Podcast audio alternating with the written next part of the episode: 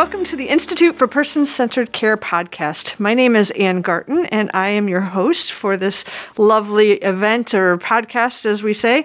And uh, today, I'm really excited to share with you uh, some work that's happening in the Quad Cities. But before I do that, I think it's very appropriate that I also share my pronouns, she, her, hers. And I'm going to introduce you to Viminda Schaefer from the Project of the Quad Cities. And I would ask if you would share a little bit about yourself with us. Sure. Again, my name is Viminda, she, her, hers. I am the fundraising and community relations coordinator. It's kind of a fancy title for, um, I do all of the large-scale fundraising events. And then community relations. So I'm really out in the community, talking to people, sharing the work we do. I'm creating and implementing um, internal education and then bringing that out into the community. Excellent. Welcome, and we're glad Thank to have you. you. So I wonder if you would share, because you and I know about the Project of the Quad mm-hmm. Cities, and there's a few people in our community, but I don't know that the majority of us know about the project. So I wonder if we would start there a little bit and, and share what great work you all are doing and, and why. Sure. Um, we started in, gosh, mid-eighties, so we've been around for quite a while, um, really as a grassroots initiative uh, to tackle H I V and AIDS. So at the time the epidemic was beginning, um, there just there weren't any social services. And so we started in a hotel room because that was the space we had, and just people taking care of people who were um, impacted by H I V. And so those really are our bedrock services. We have a whole host of services around people living with H I V. And then a clinic, so um, we can do preventative work as well, and then kind of things that go around that.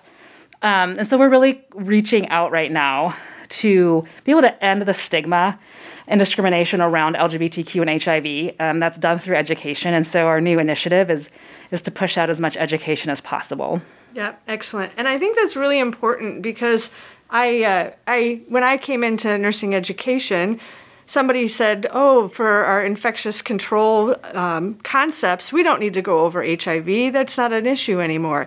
And I said, ooh, time out. I believe we do still need to, and, and the whys. So I think, uh, you know, that's really great work that you're all doing. You're no longer in a hotel room. We are no longer in a hotel room. That's you have correct. a solid br- brick do. and mortar spot. And you're doing some really great work, I hear, around uh, educating organizations, community members, uh, uh, around a number of things for our L G B T Q population.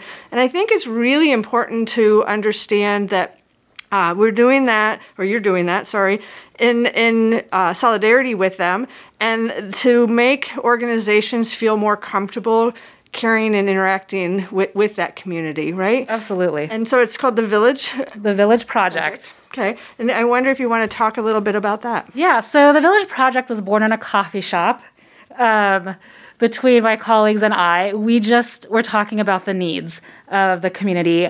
And we thought, you know, really, in order to address some of this stuff, in order to address the stigma and the discrimination and some of the hardships that the community that I belong to um, has and, and and is impacted by, we thought, how do we do that? You know, and I'm a former teacher, and so everything, you know, for me is like, well, let's educate people. Or, you know, let's get the knowledge, I like to knowledge share, I call it knowledge sharing. Let's knowledge share. And so that is how, that was the inception of the Village Project, was just how do we invite people in? How do we form a foundation of knowledge across all organizations, regardless if in your healthcare or not, you know, social service, anywhere where you're engaging with people, how do we create a foundation in the Quad Cities in order to support this community? Because it doesn't matter what population, it doesn't matter what socioeconomic status you have, it doesn't matter, you know, what color you are, what is your immigration status. L G B T Q is in every population. And so how do we how do we really tackle that? How do we tackle the inequities? Well, let's educate people. Let's bring them to the table. Indeed. And I love it's something that I saw on the webpage and on extension of cultural competency training. And I yeah. would even go even further from what I look at it as cultural empathy as well, mm-hmm. right? Because I, I don't, I'm not myself in that community, and I am open to that community, but my own implicit biases and what have you will come through at times. And recognizing that and understanding those pieces and how that has impacted that population overall is mm-hmm. really key to better improving my practice or my interaction with Absolutely. A population, right? Right. And so part of our um, basic training is looking at the implicit bias that we all carry. Um, and it's when you turn that mirror around and, and look at yourself in it, it's scary. And a lot of people get defensive because we are asking people to look at your own business um, and really take a deep look to figure out where your biases lay. And we all have them. We all are, dare I say, scarred by life in some way, where we take the interactions and the situations we've been in and we file it underneath, you know, something in our back of our head. So where we're in another situation, we know how to proceed through with caution. But some of those things and thoughts and biases impact how we engage with people. And so we really take it down to the base level and say, let's first turn that mirror on us and look at and do work for us, for ourselves. And then we can, you know, then you can proceed through interactions with other people in a more empathetic, sympathetic, um, authentic way. Indeed. And the trainings are delivered, am I correct, by members of the queer community? Yep. Yes, right? Yep. So then you're hearing from their perspective as well. Um, but it's all a uh, planned delivery. Uh, you know, there's mm-hmm. evidence behind all of the yeah, planning absolutely. That you've done. So I wonder if you would share a little bit of the three main themes that you have in the program. Sure. So our first one is called Safe Zone Training, and it's our entry-level L G B T Q one oh one. It was actually developed by um, two people, both in education and social justice work. So they really took a deep dive into uh, the research and what is out there ag- around L G B T Q. And so that covers uh, gender identity and orientation and expression. We really kind of break down what those pieces are. Um, again, looking at our internal bias along the way. And then pronoun training um, is a step deeper off of that, and we really look at why are pronouns important, why are using the correct pronouns important, what to do if you do misgender someone. And then we, the last portion is um, flexed to the organization we're with. So like when I do an internal training, I look at our policies and practices. If I, if, when we take it out into the community, depending on where we're at, I'll flex it to what you need as far as how to make your organization a more inclusive environment. And the last one is deconstructing gender. Gender is pervasive. We, from the, before we're even born, there's an idea of what gender is. Um, and so we're really looking at how do we get out of the binary, male and female? How do we look at gender around us? How that impacts our interactions with other people? How that impacts people who are gender expansive, so outside of the binary? And what we can do to make the world around us more inclusive. I love that. And I think I I obviously pull it through in that health and human service mm-hmm. side, but you can see how this work can, can be beneficial in any aspect, because then we're also, we're being inclusive, mm-hmm. we're improving mental health because we're being yes. inclusive, yes. right? And and better outcomes overall for yes. the individual and the community and that organization. Absolutely. So if we look at just L G B T Q folks, um, there is a historical trauma that we all carry, whether that's something that happens specifically to us or as a whole. And so for us to enter into a world, for us to enter into any social service agency, to enter into any hospital or medical care facility, we are up against our historical trauma, um, both real and perceived. And so if we know that like the hospital has been trained, or there's some indication that they've had some kind of competency, it makes walking into those spaces easier for us. But if we take that and we apply it to any person who's been marginalized, or any person really, what we're really teaching is, yes, specific knowledge, but it's a foundation of respect. Indeed. And so if we can infuse a foundation of respect into all interactions with all people, it just makes navigating the world a little easier. I love that, because in in my world of person-centeredness, that's the basis of it mm-hmm. all. Coming to the table, right? And inviting you to the table as you are, and, and respecting that and trying to understand where you are so that you can get the better education, the better health care that you need to, for your own health and wellness. Yeah, and understanding the barriers that other people have to walk through, around, over, in order to access things like health care. Mm-hmm. Um, there are just, there are so many barriers. And so identifying what those are and helping somebody to move past those barriers or eradicate those barriers altogether um, is really powerful. And some of the work that we are doing is to look at systems and is to talk about, you know, here's a system we have and it's, it has these barriers. What are we going to do about that? You know, how are we going to be part of the solution? And when I say we, I mean individuals at T P Q C. And then as a whole, as an organizational whole, what are we going to do to be part of the solution? Right. And that's what we're asking people when we invite them to into the villages. How are you going to be part of the solution?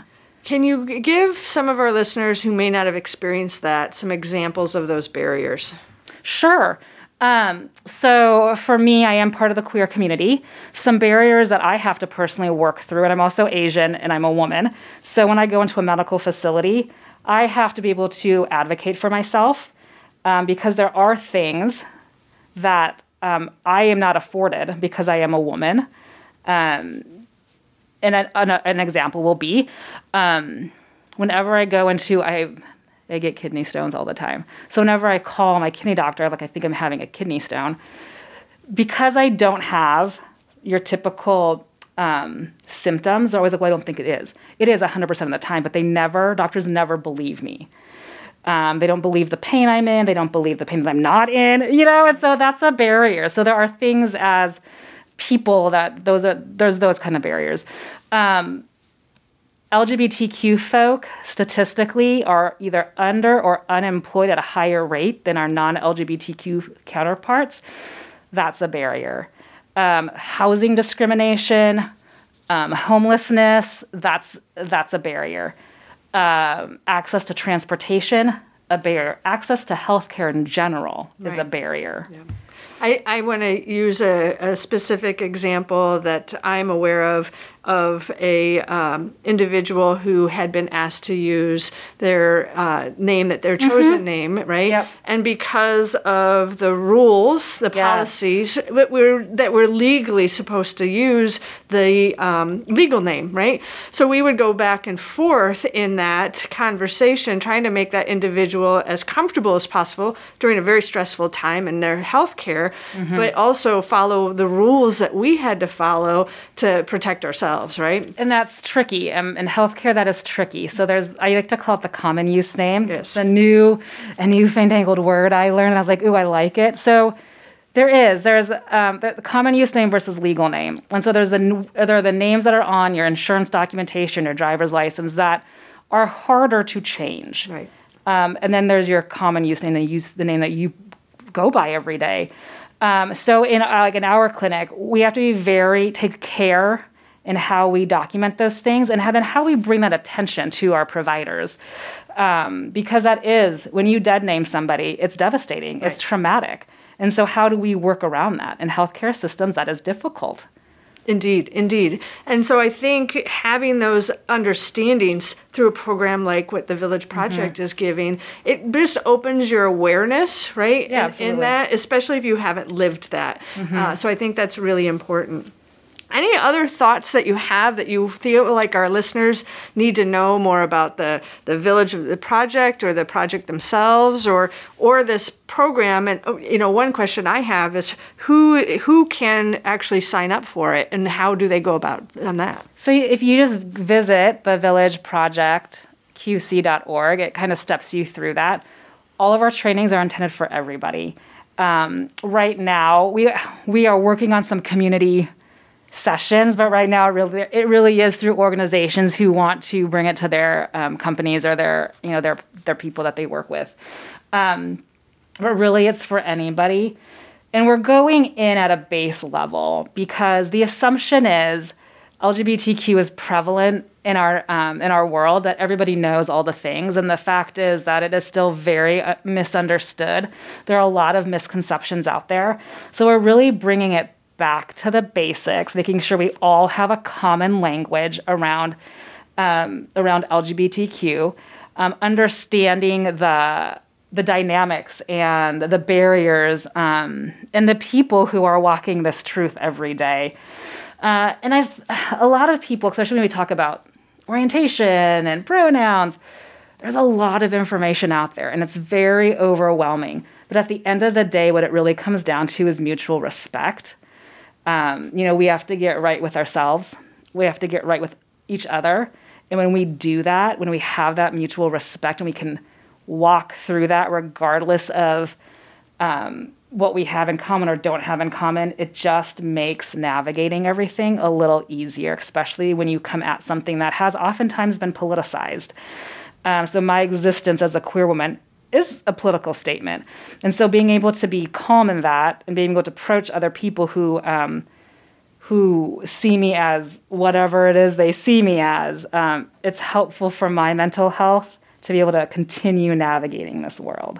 Yeah, I would say also, because I have done some of this training, not necessarily through you all, mm-hmm. but elsewhere, and I find it very helpful in the way that I make myself more aware, right? Yep. I'm going to make mistakes because I was not necessarily, uh, th- these things, these themes were not in my growing up, and it's not right. just a, something that comes out, right? So I am going to make a mistake in, in misgendering or pronouns, things of that nature, but recognizing as well how to um, recognize that mm-hmm. and apologize for it and, and keep working on it, right? Right, absolutely. Uh, and, and I think that's really important. If we, just what you said, if we start with the foundation and understand the whys, everything else starts to become mm-hmm. become easier. And we are just, we're in a world that's fast-paced. Yeah. And we're always connected and we're always going.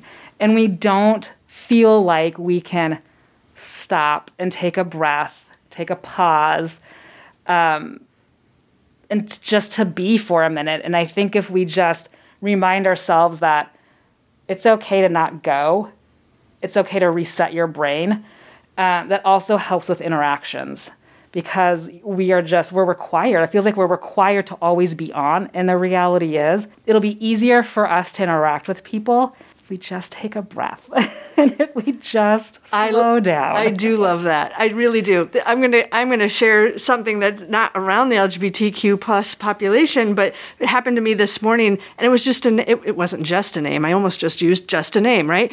I, I mispronounced a student's name, and it was the third time I did that. How devastating that is mm-hmm. to a student, right? And I'll admit I have a hard time because of the masks and, and things of that nature. It's a it's a different pronunciation than what I'm used to, and and uh, I recognize that that's very impactful for that mm-hmm. individual, and pulled her aside and apologized, and actually made a recording so that I hear it every day to fix my my bias or my mm-hmm. error. And and and in doing that, then I have growth.